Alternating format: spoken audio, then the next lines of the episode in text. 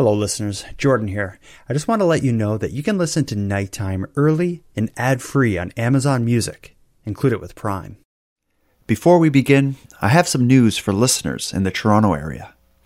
Just like last summer, I'll be participating in a live event in your wonderful city. True Crime Podcasts, live in Toronto, will feature a panel discussion with myself, Kristi from Canadian True Crime, Robin from The Trail Went Cold, Nina from Already Gone, and Aaron from Generation Y. In addition to the panel, there'll also be a Q&A, case presentations, a meet and greet, and several other special guests that will be announced leading up to the event. It's really shaping up to be something great. It's all going to happen on the afternoon of August 18th at the historic Royal Cinema on College Street. We hope many of you can join us. If you're interested in the event, you can get tickets right now at nighttimepodcast.com slash Toronto. Tickets are selling fast, so don't wait. I hope to see you there. Now, let's get to the episode.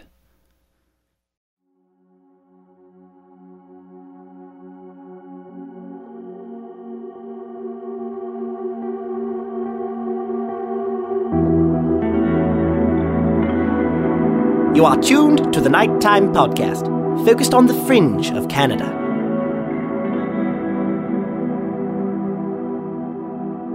At some point, hopefully a long time from now, the day will come for all of us to close our eyes one final time. Be it from old age, an accident, or some other conclusion, when our time here ends, our lives, accomplishments, and decisions will continue on without us, just in a much different form. After our death, those close to us will reflect on their memories of our time spent together. And as these memories are shared and passed around to those who care enough to remember us, the stories they tell about us will collectively become weaved together into a sort of living tapestry that will serve to inform others of who we were. These tapestries are our legacies. And I suppose the scary part is that we have no control over the shape they take or how long they stick around. When it's all said and done, all we can really hope for is that our life's work had been enough to provide us with the only two things a dead man has any need for that those who depend on us are provided for, and that our legacies live on in the hearts and minds of those we left behind. Tonight, in this episode of Nighttime, we'll explore the legacy left behind after the sudden and mysterious disappearance of a man who may very well have been Canada's most fascinating resident. A man who some consider a mad genius, others consider an obsessive daydreamer, and for reasons that you'll hear shortly, a man who some believe is alive and well, traveling on an interstellar voyage on board a UFO. Our topic will be the life and the cosmic end of Granger Taylor. Dear Mother and Father, I have gone away to walk aboard an alien spaceship. As reoccurring dreams have assured me, I will be on a 42 month interstellar voyage to explore the vast universe. Then I will return. I am leaving behind all my possessions to you as I will no longer require the use of any. Please use the instructions in my will as a guide to help. Love, Granger. I'm going to keep this introduction short in favor of allowing Granger's amazing story to unfold via an interview that will make up the bulk of this episode. Shortly, we'll be joined by the investigative journalist Tyler Hooper. Tyler's a good friend of Nighttime, and he's an even better writer. Those of you who've been following my spin off podcast, Emma Fillipoff is Missing, will likely recall Tyler's appearance there, discussing the incredible article he wrote about Emma for Vice.com. The genesis for this episode you'll hear tonight actually occurred during that past unrelated appearance. Back in early 2018, after Tyler and I finished recording our interview about Emma, he recommended I look into the story of Granger Taylor, a man who disappeared in 1980, leaving behind the life's work of an eccentric genius and a note to his parents indicating he'd left Earth to travel aboard a UFO. As you'll soon hear, the story of Granger's life is amazing. But in addition to that, Tyler is well positioned to share it with us. Tyler has spent years exploring Granger's life, visiting the locations related to the story, and meeting many of the friends and family that Granger left behind. Tyler's work on Granger's story is showcased in his Vice.com article titled The Man Who Went to Space and Disappeared. Now, when we get to my interview with Tyler, we'll start by discussing how he became so drawn into the story and why he thinks it's so special.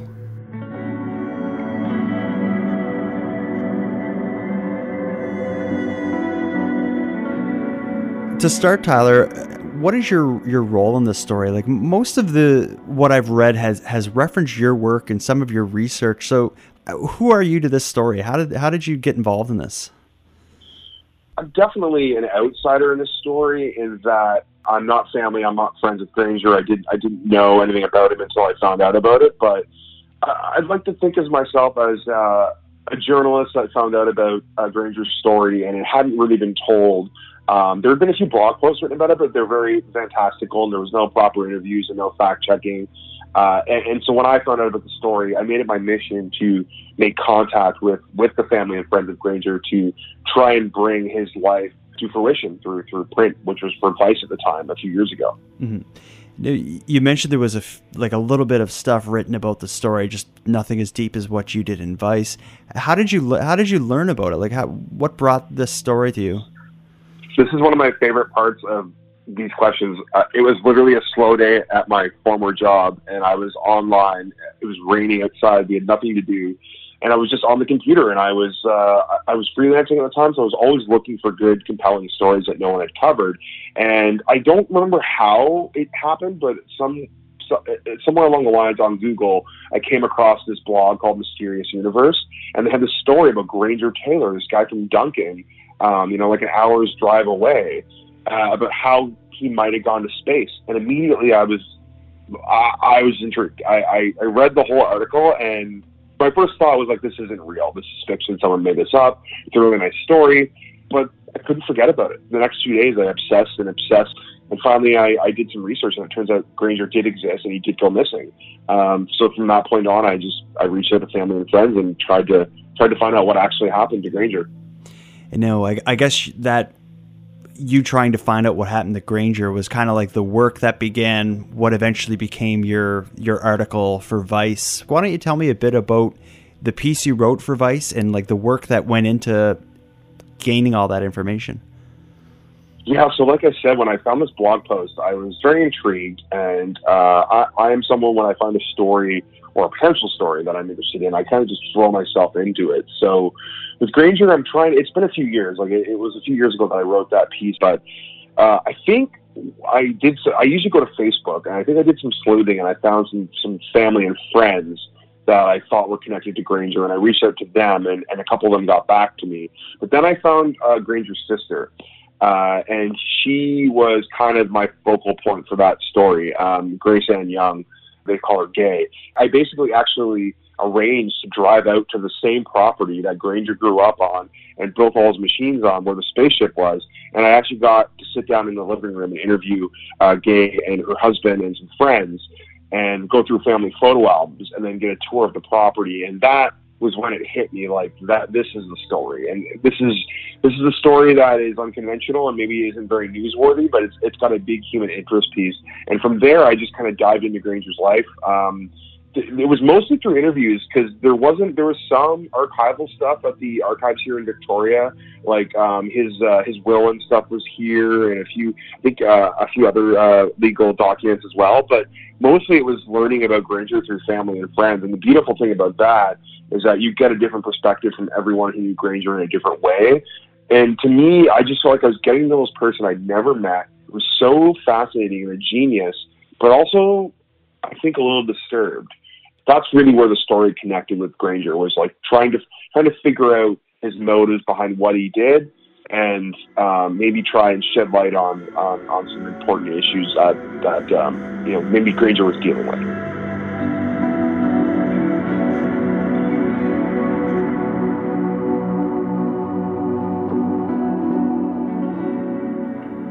So the story takes place in in a small place called Duncan. I, have never been there, but but I know you have. Why don't you tell me a, a bit about where this story is set and, and, you know when this all happened? Duncan is a small town on Vancouver Island, located kind of on the um, lower east, southeast side of the island. It's about an hour's drive east uh, from Victoria. Granger went missing in November of 1980. I think it was like November 29th, right at the end of the month back then Duncan would have been uh, would have been very working class and still is today. Would have been a lot smaller in, in November of 1980 when Granger went missing. But it was uh, it was full of a lot of people who worked a lot, uh, a lot of farmers, uh, a lot of loggers, and people just trying to make a living. And uh, it's it's very nice. It's, it's very picturesque. Even the downtown strip today is is, is very beautiful.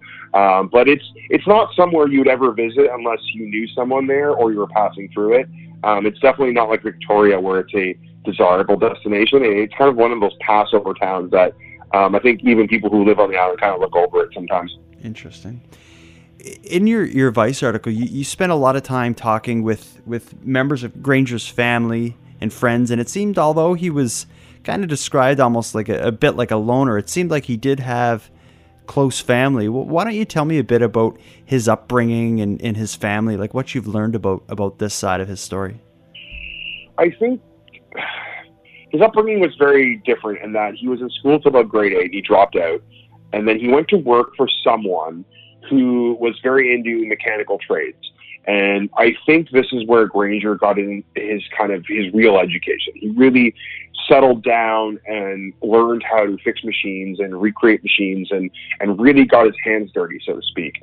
And then after that, I mean, he basically came back to the family property. Uh, Granger was always a little different. He was very, uh, his personality was very uh, contrasted with his, his, his bulky, kind of stocky build. Um, he was a bigger guy. He, he definitely had a presence with him, but he was very quiet shy. And I think that uh, didn't help in school early on. I think he had a hard time making friends uh, with people and, and fitting in. And I, I can't really say too much about his education other than that when he went to visit this person and, and to learn these kind of mechanical trades that something obviously sparked in him that he's like, I want to just do this. And uh, yeah, so he basically after grade eight went back to the property and started you know pulling locomotives out of the friggin' woods and you know rebuilding World War II aircraft and eventually creating a spaceship out of like two satellite dishes. So uh, yeah, obviously something happened in between school and coming back to the property that inspired him to want to use his hands and, and create stuff. Yeah, and it, you mentioned a few of the things he built there. Like the the story of the locomotive is interesting. My understanding is he found somewhere in the woods an abandoned like a train engine, and he brought it back to his property, and on his own he, he rebuilt it. Is this right?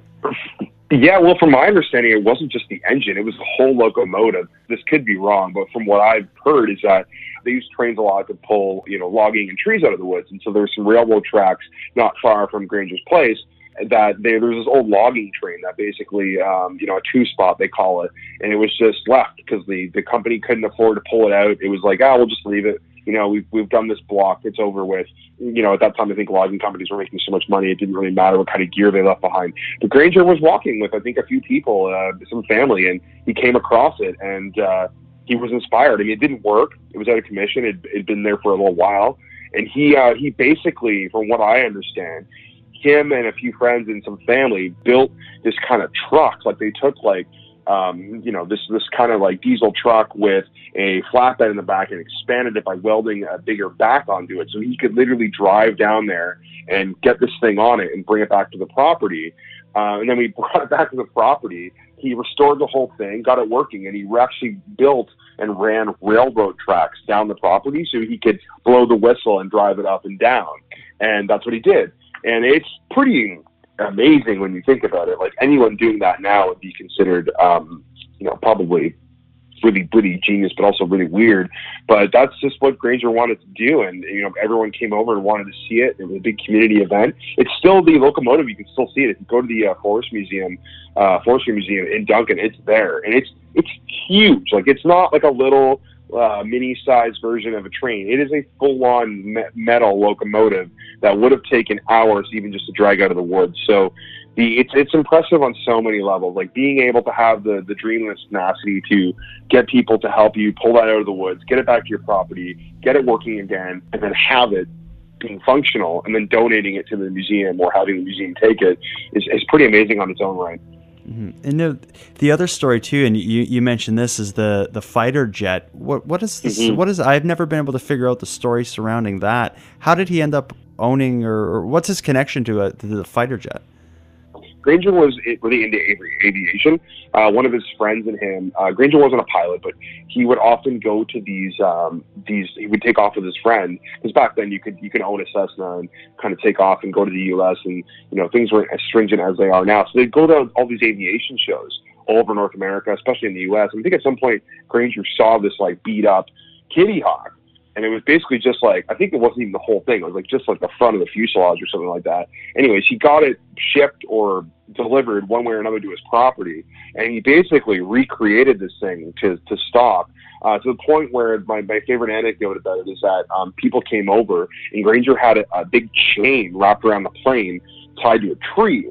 And the reason for that was because Granger didn't know how to fly, but he wanted to show everyone that it worked. So he would get it going, and he would actually get a few feet off the ground with the chain holding him to the tree, so he didn't actually take off and then he would you know land it and and everyone would be in awe. But he he recreated everything. Like it, it, the seats like the paint job is amazing. There's pictures on the in the vice article. It's one of those really cool fighters it's got like the uh almost like shark jaws at the front with the teeth. Like it, it's it's it's really really amazing. Obviously there's no weaponry on it from from what i can see. I mean he, i think he was just restoring the basic model of it but he rebuilt the engine. He rebuilt everything and and did and I think he got some help with the paint job. But uh, yeah, it, was it was it, it's really really cool. I don't know where it is today. I think it's actually in a museum somewhere in the U.S. I want to say like Nebraska or something like that in a really obscure place. Um, I think it was sold to a private collector and then it bounced around um, quite a bit um, after Granger uh, went missing. But uh, but yeah, it, it's the pictures are worth it alone on on the Vice article, and um, it's it's pretty impressive that he was able to rebuild uh, something basically from scratch. Whereas the locomotive was like much more intact. The fighter was not. It was basically like an original fuselage, and then Granger just ordered parts and built the rest of it from from from his own vision, which is which is pretty incredible. Wow. Now, when when I consider what you told me about Duncan, like this small town, you have this this guy in, in in Granger who's you know building the trains. He has a fighter jet and all this stuff in his property. How did people see this guy? Was he you know a lunatic, or did they look up to him? um. Definitely wasn't a lunatic. Uh, Granger was very quiet and shy. I think that's what most family and friends would tell you.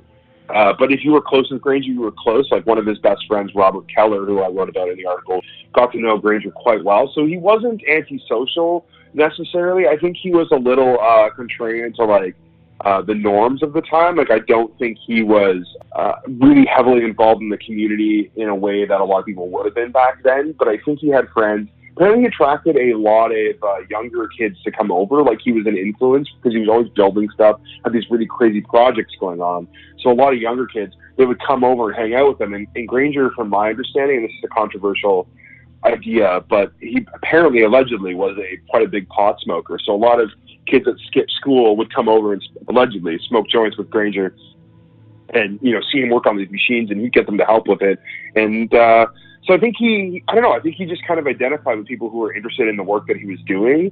I think he was a bit of a loner, especially given I don't think he ever had a real girlfriend or or had love interest. I think he was interested in women, but I think he had a hard time communicating with them and and he wasn't the um he wasn't a bad looking guy but he also wasn't a um someone who would catch your eye necessarily and i think given that he's working with machines all the time probably had grease on him um, you know, he, he was just very, uh, very eccentric in his own way, but I think personality wise, he was perceived as being quiet, shy, maybe a bit of an eccentric genius who lived on this big property, and maybe a bit of a uh, mystery to the local people. And I don't think I don't think anyone really knew who Granger was. I don't think he opened up about who he really was to a lot of people, maybe some family. I think it was very surface level for him. He he liked the attention and he liked hanging out with people and showing them what he was doing, but I don't think he really talked about you know, what was going on in his mind, uh, deeper than like, you know, what people were asking questions about when it came to his work.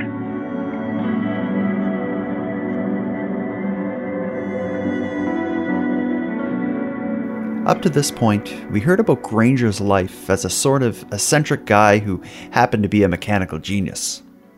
But there was another side of Granger we'll now get into. As you'll hear, Granger became completely fascinated with aliens, UFOs, and the related lore. In fact, Granger's next big project after the fighter jet was a UFO. Now, despite this section of the episode being a bit whimsical, it also serves as the venue for the darkness that appears to have found its way into Granger's life. A darkness that evidently leads to his disappearance. But before we get into that, Tyler and I will discuss Granger's interest in UFOs, and of course, we'll discuss the flying saucer he built on his family's property.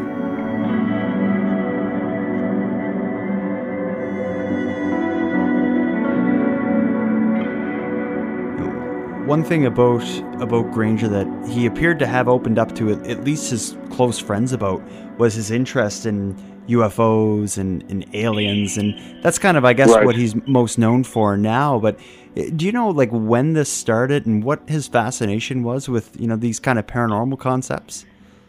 Yeah, so so Granger's Granger to me, anyways, I perceive him as a bit of an obsessive person, where um, he would get onto something or a topic or a project like the the Kitty Hawk, the locomotive, or the first car he built, and he would just kind of latch onto it. And I think I think there was a perfect storm of things happening in the 70s and the 60s when Granger would be in his formative years. Was that um, you know pop culturally, space and aliens is becoming a big phenomenon. I mean, you have all these alleged abductions and sightings, like Roswell, New Mexico being a big one. You've got Close Encounters coming out. You've got Star Trek, Star Wars. Space is really after the world after World War II really coming to the forefront. You know, we sent someone to the moon, um, or well, I guess not us, but the Americans sent someone to the moon. So there's all these elements that I think are really feeding into making space and UFOs really uh, popular in pop culture. And I think Granger kind of latched onto that a little bit and made it his own.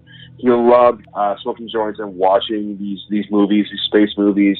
And then I don't really know what prompted him to build a spaceship. Part of me thinks that he'd finished doing the Kitty Hawk and finished his projects and was maybe looking for something else. And given his fascination with pop culture, with space and UFOs at the time, he thought he's like, I'm going to build a spaceship, and I think he actually thought he could build a spaceship that was going to fly, which is like kind of crazy when you think about it, because I mean, you know, what does that take, right? But I think for him, it was it was it was more he was latching on the obsession that was culminating in, in him having to release that energy into some sort of project, and that became kind of the uh, the spaceship that he built. Mm-hmm. And the spaceship he built, like uh, I've seen photos of it. It looks like your your typical like saucer shaped UFO. Yeah. Like what, what's yeah. the story? Like what was it made out of? Where was it? Why did he? What was inside it? Like what's the story with this UFO he built? Yeah, so the spaceship was really fascinating. I think it was um, two radio or um, satellite dishes. He basically went and got a bunch of local scrap metal um, and started welding and putting this thing together, basically on his own and uh, like you said in the pictures, it's very saucer-like. But apparently, um, he put like a couch and a wood stove inside. His friends have told me they'd go in there and they'd hotbox it. They would just start smoking joints and hotbox the spaceship. And uh, it was basically, I think for a while, it was just a hangout pad. Uh, but it was really friends would come over and they'd go in there and they'd talk about space and talk about time travel and talk about the universe and you know kind of just hang out. I mean, this is before the internet. This is before all these distractions that we have now. Like you had to make your own entertainment. So I think the spaceship, in a lot of ways, for for Granger, for Granger, I think it meant more than just a hangout pad. But for the people who who came and visited him, um, I think it was just a really cool place to uh, to come hang out in a custom made spaceship and uh, maybe get a little high and. Uh, talk about life a little bit. I mean, that sounds pretty. Uh, it sounds pretty appealing to me. it sounds. It sounds. It sounds pretty fun. You know, like I mean, nowadays you'd never hear of that because it'd be like, well, we'll just do that and watch a movie on Netflix, right? But back then, you know, they had to make their own entertainment. So I think Granger kind of did it to, um, you know, to, to impress his friends and his family. And I also think his obsession with space um, was deepening. And I think. Um, he was even he was even telling some of his friends that he was going to build a, a certain door that only I can't remember the details of it, but he was kind of saying that like he was going to build like a gravity door that would only open based on like who was standing in front of it. I think he was a little delusional in that. I think he thought the spaceship was a bit more than just a a cool metal hangout in, in the family property. But uh, but yeah, that's basically how it came about. He um, he just became obsessed with the idea of building something else and and he was really into space and aliens. So it's like, why not build a really cool spaceship uh, and and put it in the yard and make it your hangout pad? I mean, that sounds pretty cool to me. yeah, you had mentioned that to his friends it was probably just a cool hangout, but to him, obviously, it it meant a lot more than that. Yeah, I, I understand that his fascination and interest with aliens went so far as he is said to have actually believed or that he was some way in communication with aliens or an yes. alien. So, leading up to his disappearance, what was going on in that UFO that he built seemed to get a bit, I guess, a bit darker or a bit more intense. Can, can you tell me a bit about that? Yeah, well, this is kind of this is this is an interesting part of the Granger saga or story that I, I think it's I think it's safe to assume Granger was definitely smoking pot. I don't think that's a um, a, a reach. I think that's like that you could almost be like in court that would be a fact that would hold up. But when it comes to doing psychedelic drugs, I, I've seen letters written by family members that talk about Granger using acid and LSD, uh, which makes sense given the visions and that whole idea that he could talk to aliens. I mean, he basically told uh, some of his closest friends, Robert Keller being one of them, that he was in communication with these extraterrestrial beings. And I, I think Granger believed it. Um, so I think, uh, given his eccentricity and his kind of um, demeanor, I think I think there was one of two things happening. I think maybe he was getting a little too hard into psychedelics and maybe losing touch with what was actual reality and believing he could talk to aliens or he was maybe going through a bit of a mental health crisis um, and didn't really know what it was or how to react. And the drugs were probably, if he was using them, were maybe an escape, or he thought they were, but they only amplified those thoughts. Um, and if he wasn't doing drugs and still having some sort of mental health breakdown, I could see that. Like if you're schizophrenic, maybe believing you can communicate with aliens. But I think I think at some point one of those two factors, whether drugs or mental illness, kind of played a factor in his, you know, his his fantasy of being able to communicate with um, extraterrestrials, and I think that's mostly what lends to him becoming so obsessed with space that he leaves in.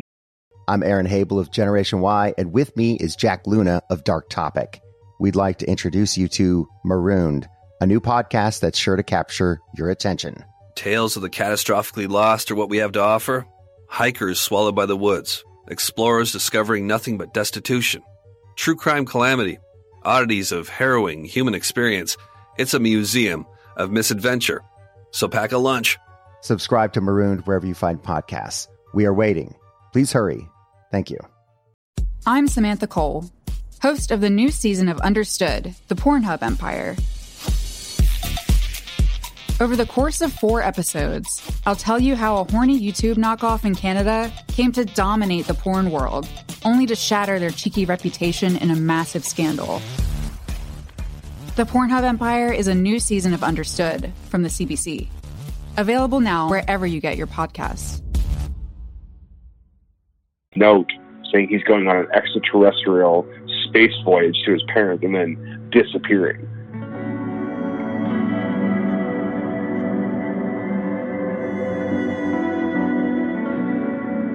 It's at this point in the story where Granger's now nearing 40 year long disappearance would occur. As you just heard Tyler mention, Granger did leave behind a note, but rather than providing details on where he may have gone, it simply made his disappearance all the more mysterious. This note, addressed to his parents, was scratched into a small piece of paper. On one side of the paper was the note itself, and on the other, a rudimentary map without any labels or obvious relevance to anything. After a short break, Tyler will walk us through the events surrounding the disappearance of Granger Taylor, and of course, describe the bizarre note he left behind.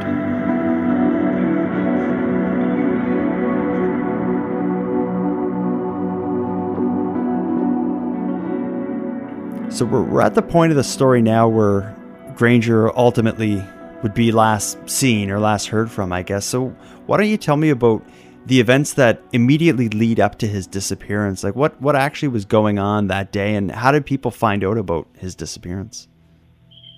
So, Granger, he had, he had for months been telling uh, one friend in particular, Robert Keller, that he was going on an interstellar voyage and that um, Robert at the time was very young and very impressionable, and I think um, he he wanted to go with Granger. Granger was like, no, he's like, you know, I'm I'm going on this journey alone, and I, I don't know how Robert perceived that. I don't think it ever got back to the family, and I think Granger probably often talked about things that were a little odd, and people probably didn't pay too much attention necessarily. But the day that he does go missing, there's a few key what I would call facts. The last time Granger was seen in public um, or seen uh, again was uh, leaving a local diner called called Bob's Grill around 6:30 p.m. on I think it's November 29th, uh, 1980.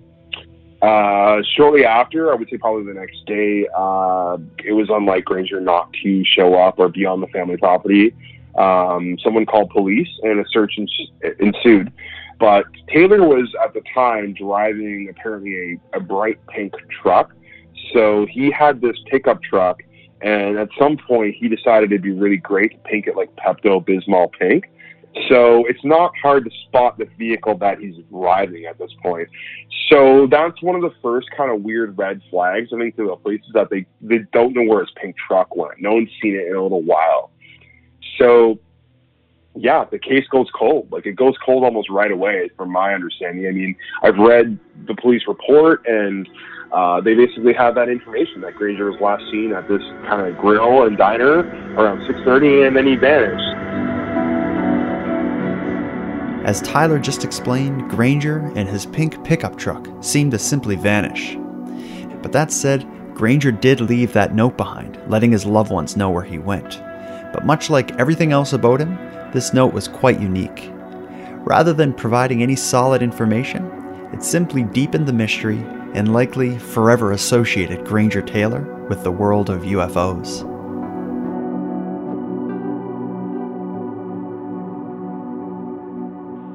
The letter's really short. It, it basically it's a note. It's not even a letter. It's a note. It says, "Dear mother and father, I've gone away to walk aboard an alien spaceship as reoccurring dreams assured a 42-month interstellar voyage to explore the vast universe, then return. Am leaving behind all my possessions to you as I will no longer require the use of any. Please view the instructions in my will as a guide to help. Love Granger. And that's what he writes. That's what he writes the night he leaves. And, and it's, it's either left on his parents' bedroom door or it's left on the counter. It's left somewhere in the house. Um, but it's basically, this is my personal opinion on it. It sounds to me like it's a suicide note. Um, I think it's the it's the nicest suicide note you can maybe write to someone to make them believe that you're going somewhere else and that you will be back and you will return. But as far as we know, Granger's never returned. But the other side of me says maybe it's it's one of those things like is it was it a willing suicide note like Granger knew he was going to kill himself or was he so delusional that he believed that he was going to go to space and and he was leaving and coming back and psychosis or whatever what he was going through um, led him to write this note. But I think either way, whether he intentionally meant it or not, this is Granger's suicide note. This is his goodbye to his family and his friends, and uh, maybe he thought he was coming back, maybe he knew he wasn't. But either way, he was he was gonna he was gonna be gone for a while. One other thing about the note is, I understand there was there was a map. Like I, I read an art, a article that mentioned like a map that was yeah, mysterious drawn. universe probably. it could, it could have been yeah the same article you read. What's what's the story of the map, or is that just a complete mystery? It's well, it was a mystery. When I first heard there was a map on the back of the suicide note, I was like, holy. Uh, holy shite! Um, that this is a really this is even a deeper story because maybe he left the coordinates of where he's going and what he's doing. But also, uh, I'll preface this by saying Vancouver Island is like even now it's a very like um, outdoorsy place. There's a lot of places to go and kind of lose yourself. You don't get cell phone reception even now in a lot of places. So, from what I understand, um, Granger and his friends would go exploring, especially around Horn Lake.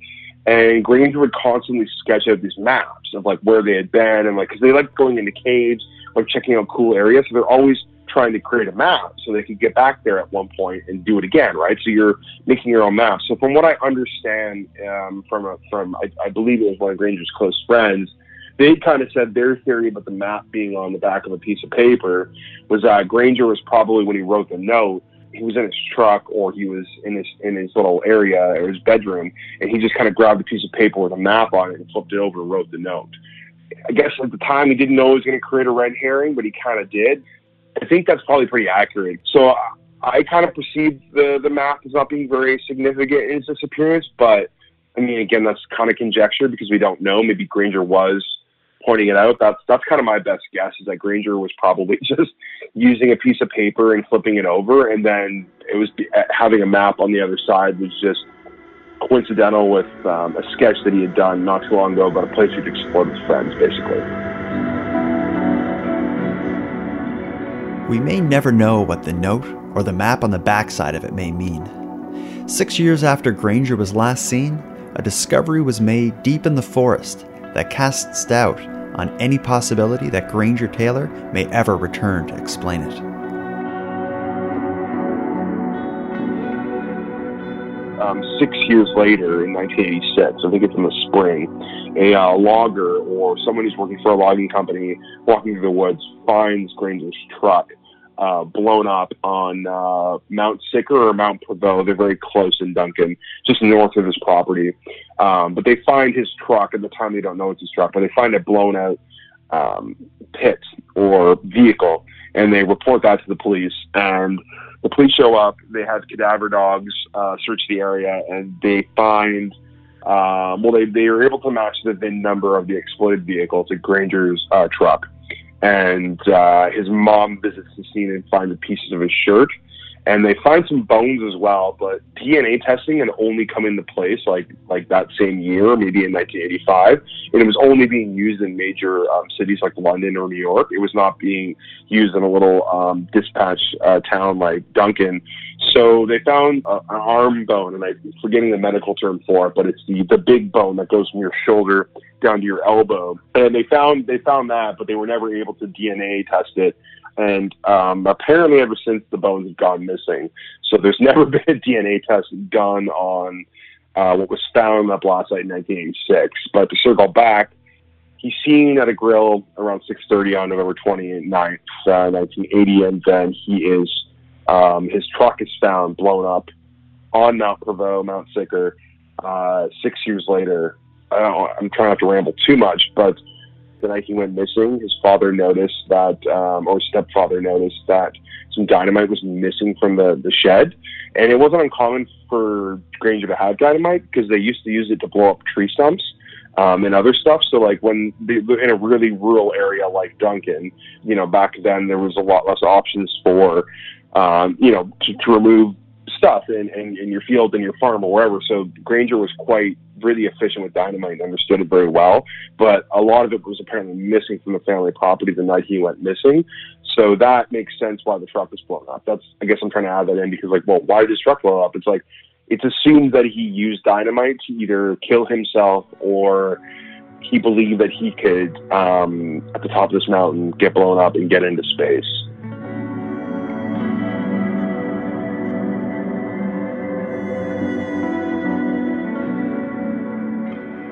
Where you've met his sister and members of his you know friends and family and whatnot, how do they view you know the legacy Granger has left behind, and and how do they view his his disappearance? Like, do they see it as the mystery that a lot of people like online may, or do they very much see this as a suicide? Like, what was your what's your take on on it, having having met a lot of them?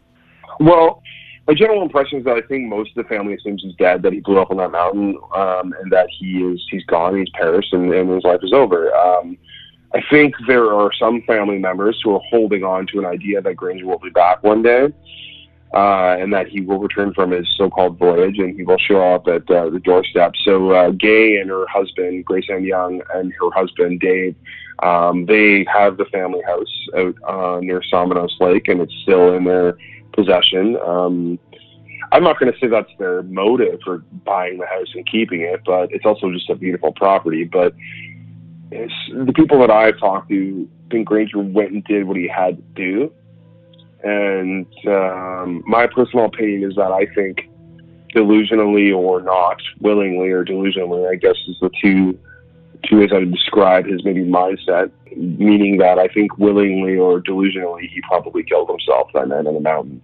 And I think he probably wasn't found for a few years because it was very isolated. And I mean, to this day, I drove up there with still logging roads. There's no real roads up there. Like for, Granger to even get up there in his pickup truck, like only he could have found that area. Like it's so obscure and it's so off the beaten path, even to this day, like 30, 40 years later. So I just get the sense that the family is content with him being gone. And I mean, maybe there is some hope still there from some family members. And then on my end, I like I don't I wasn't in Granger's mind. I wasn't a friend. I never knew him. Like I don't know if he was putting a stamp on the end of his life and knew he was going to be passing over, or if he actually thought he could go to space. And, and you know what? Who's to say he's not actually in space?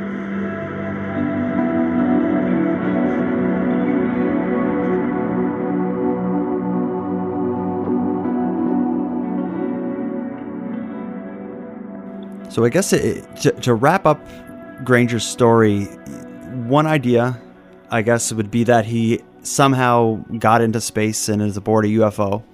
Another is the belief that he went up on the mountain either intentionally or unintentionally, blew himself up with dynamite, likely. Are there other theories as to what may have happened, or was there ever any suspicions that you know something altogether different had occurred? There are a lot of theories. Uh, that's a great question. Um, so, so the most prevalent ones is that it was a uh, the note was a suicide note. He willingly blew himself up. The other is that he was on psychedelic drugs and he left a note thinking he was going to space, but he still blew himself up because of the law of physics and everything. Um, but some of the more interesting theories, I, I never really, they're not in my article necessarily because when you write something that's um, um, journalistic, you have to have some sort of proof. Um, one of the things was that apparently he did know some people down in South America or Central America, and he and uh, a couple of his friends, his pilot friend, um, said they went down there a few times. So one of the theories is that he disappeared to South America and staged, or Central America and staged his his death so that he could get away and start life anew because he was kind of a loner in Duncan. And, uh, I think he just wanted to, to, to, you know, take a stab at life somewhere else. Uh, other theories, yeah, I've heard, I, mean, the blogs talk about him being a government agent and being recruited and then them covering up this explosion because um, it's the only way to make him disappear. And now he's working for you know, for some government agency and, and you know, helping them develop technology. I've heard those on blogs. Uh, you know, I've heard that he has gone to space and he will be back. Um, some people have done some crazy number crunching to figure out what a 42 month interstellar voyage turns into like Earth years. And apparently, I think, I don't know, this is totally, maybe I'm wrong, but I'm pretty sure he would have already been back because it's been like almost 30 years or more than 30 years.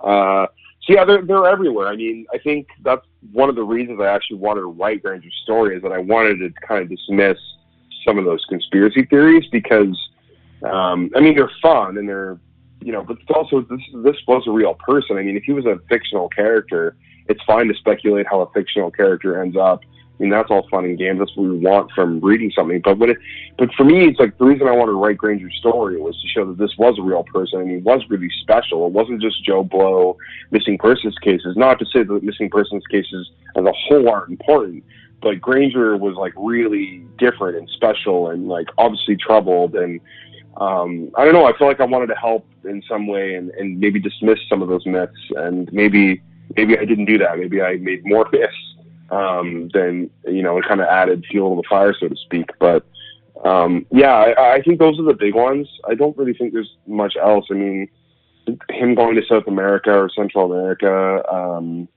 being a government agent, and then actually going to space are kind of the three big sub theories. And I mean, I haven't been able to prove them or disprove them. So it's yeah. I mean, you believe what you want to believe, I guess.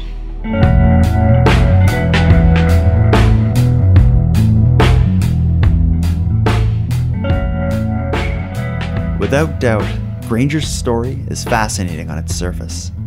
But it's quite obvious, at least to me, that he was suffering in some way that he must not have been able to share with those close to him. To me, it's heartbreaking to imagine someone as talented and gifted as Granger Taylor choosing to end their lives, and that makes me hope that somehow he did make it aboard a UFO, as unrealistic as that is. And with that said, we'll conclude this episode of Nighttime but I want to end with some thanks.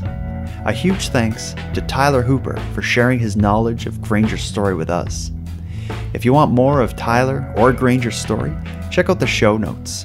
I've added links to Tyler's Vice.com article, as well as a link to a CBC documentary about Granger, a documentary that Tyler contributed to. Now, in addition to Tyler, a huge shout out and thanks goes to the Canadian band Paragon Cause for providing the musical and ambient themes for this episode. You can check them out by following the link in the show notes. But of course, the biggest thanks of all goes out to all of you listening. Without you, nighttime simply wouldn't exist. I'm very grateful to have you tuning in. For any of you who want more nighttime, please check out the Patreon group. For as little as a dollar a month, you can support the creation of the show and access the supporter exclusive feed, which provides ad free, early releases of episodes, in addition to prior episodes no longer available on this main feed. You can join by visiting patreon.com slash nighttime podcast. Now, I'd like to thank the current patrons of the show and welcome the newest members to the group Lizard Martin, Lauren, Ruthopedia, and Kel. I appreciate your generous support of Nighttime.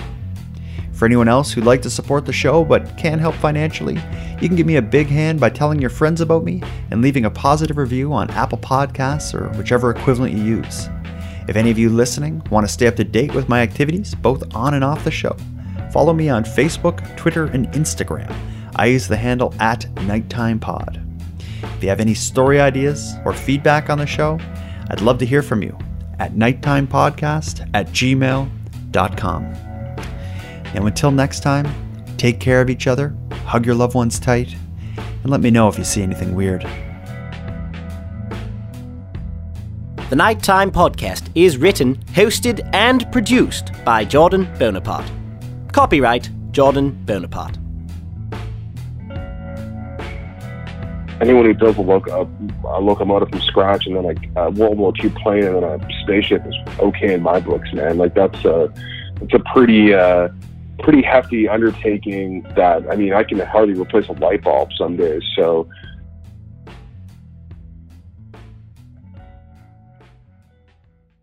Hi, Her name is Elsbeth. Elspeth Tassioni. You know her as the offbeat but brilliant defense attorney from The Good Wife and The Good Fight. You've been a very busy little bee. Buzz buzz. Now she's in New York with the NYPD, This is very different. Better. but still using her unconventional ways to find the truth. Are you trying to sniff me, Miss Tascioni?